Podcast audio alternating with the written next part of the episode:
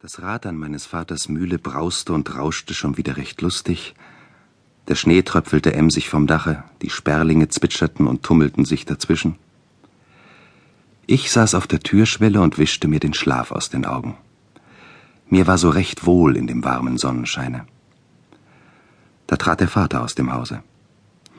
Er hatte schon seit Tagesanbruch in der Mühle rumort und die Schlafmütze schief auf dem Kopfe. Der sagte zu mir, Du tauge nichts, da sonnst du dich schon wieder und dehnst und reckst dir die Knochen müde und lässt mich alle Arbeit allein tun. Ich kann dich hier nicht länger füttern. Der Frühling ist vor der Türe, gehe auch einmal hinaus in die Welt und erwirb dir selber dein Brot. Nun, sagte ich, wenn ich ein Taugenichts bin, so ist's gut, so will ich in die Welt gehen und mein Glück machen. Und eigentlich war mir das recht lieb, denn es war mir kurz vorher selber eingefallen, auf Reisen zu gehen, da ich den Goldammer, der im Herbst und Winter immer betrübt an unserem Fenster sang, Bauer miet mich, Bauer miet mich, nun in der schönen Frühlingszeit wieder ganz stolz und lustig vom Baume rufen hörte, Bauer, behalt deinen Dienst. Ich ging also in das Haus hinein und holte meine Geige, die ich recht artig spielte, von der Wand. Mein Vater gab mir noch einige Groschen Geld mit auf den Weg, und so schlenderte ich durch das lange Dorf hinaus. Ich hatte recht meine heimliche Freud, als ich da alle meine alten Bekannten und Kameraden rechts und links wie gestern und vorgestern und immer da zur Arbeit hinausziehen, graben und pflügen sah, während ich so in die freie Welt hinausstrich. Ich rief den armen Leuten nach allen Seiten recht stolz und zufrieden Adjes zu, aber es kümmerte sich eben keiner sehr darum. Mir war es wie ein ewiger Sonntag im Gemüte, und als ich endlich ins freie Feld hinauskam, da nahm ich meine liebe Geige vor und spielte und sang auf der Landstraße fortgehend Wem Gott will rechte Gunst erweisen, den schickt er in die weite Welt, dem will er seine Wunder weisen in Feld und Wald und Strom und Feld. Die Trägen, die zu Hause liegen, erquicket nicht das Morgenrot. Sie wissen nur vom Kinderwiegen, von Sorgen, Last und Not um Brot.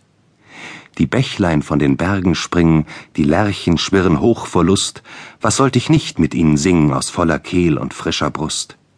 Den lieben Gott lass ich nur walten, der Bächlein, Lerchen, Wald und Feld und Erd und Himmel will erhalten, hat auch mein Sach aufs Best bestellt.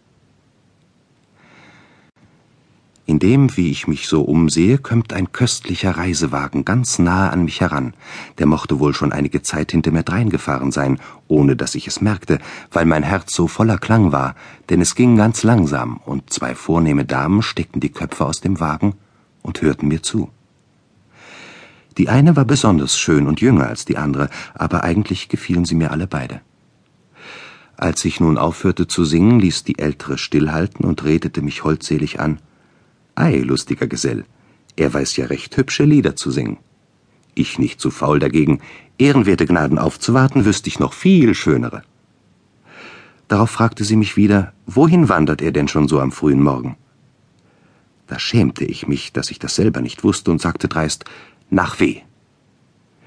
Nun sprachen beide miteinander in einer fremden Sprache, die ich nicht verstand. Die Jüngere schüttelte einige Mal mit dem Kopfe, die andere lachte aber in einem fort und rief mir endlich zu, springe nur hinten mit auf, wir fahren auch nach W. Wer war froher als ich? Ich machte einen Reverenz und war mit einem Sprung hinter dem Wagen. Der Kutscher knallte und wir flogen über die glänzende Straße fort, dass mir der Wind am Hute pfiff. Hinter mir gingen nun Dorf und Gärten, Kirchtürme unter, vor mir neue Dörfer, Schlösser und Berge auf, unter mir Saaten, Büsche und Wiesen bunt vorüberfliegend, über mir unzählige Lerchen in der klaren blauen Luft. Ich schämte mich laut zu schreien, aber innerlichst jauchzte ich und strampelte und tanzte auf dem Wagentritt herum, dass ich bald meine Geige verloren hätte, die ich unterm Arme hielt. Wie aber denn die Sonne immer höher stieg, rings am Horizont schwere weiße Mittagswolken aufstiegen und alles in der Luft und auf der weiten Fläche so leer und spül und still wurde über den leise wogenden Kornfeldern, da fiel mir erst wieder mein Dorf ein und mein Vater und unsere Mühle, wie es da so heimlich kühl war an dem schattigen Weiher und das nun alles so weit, weit hinter mir lag. Mir war dabei so kurios zumut, als müsste ich wieder umkehren.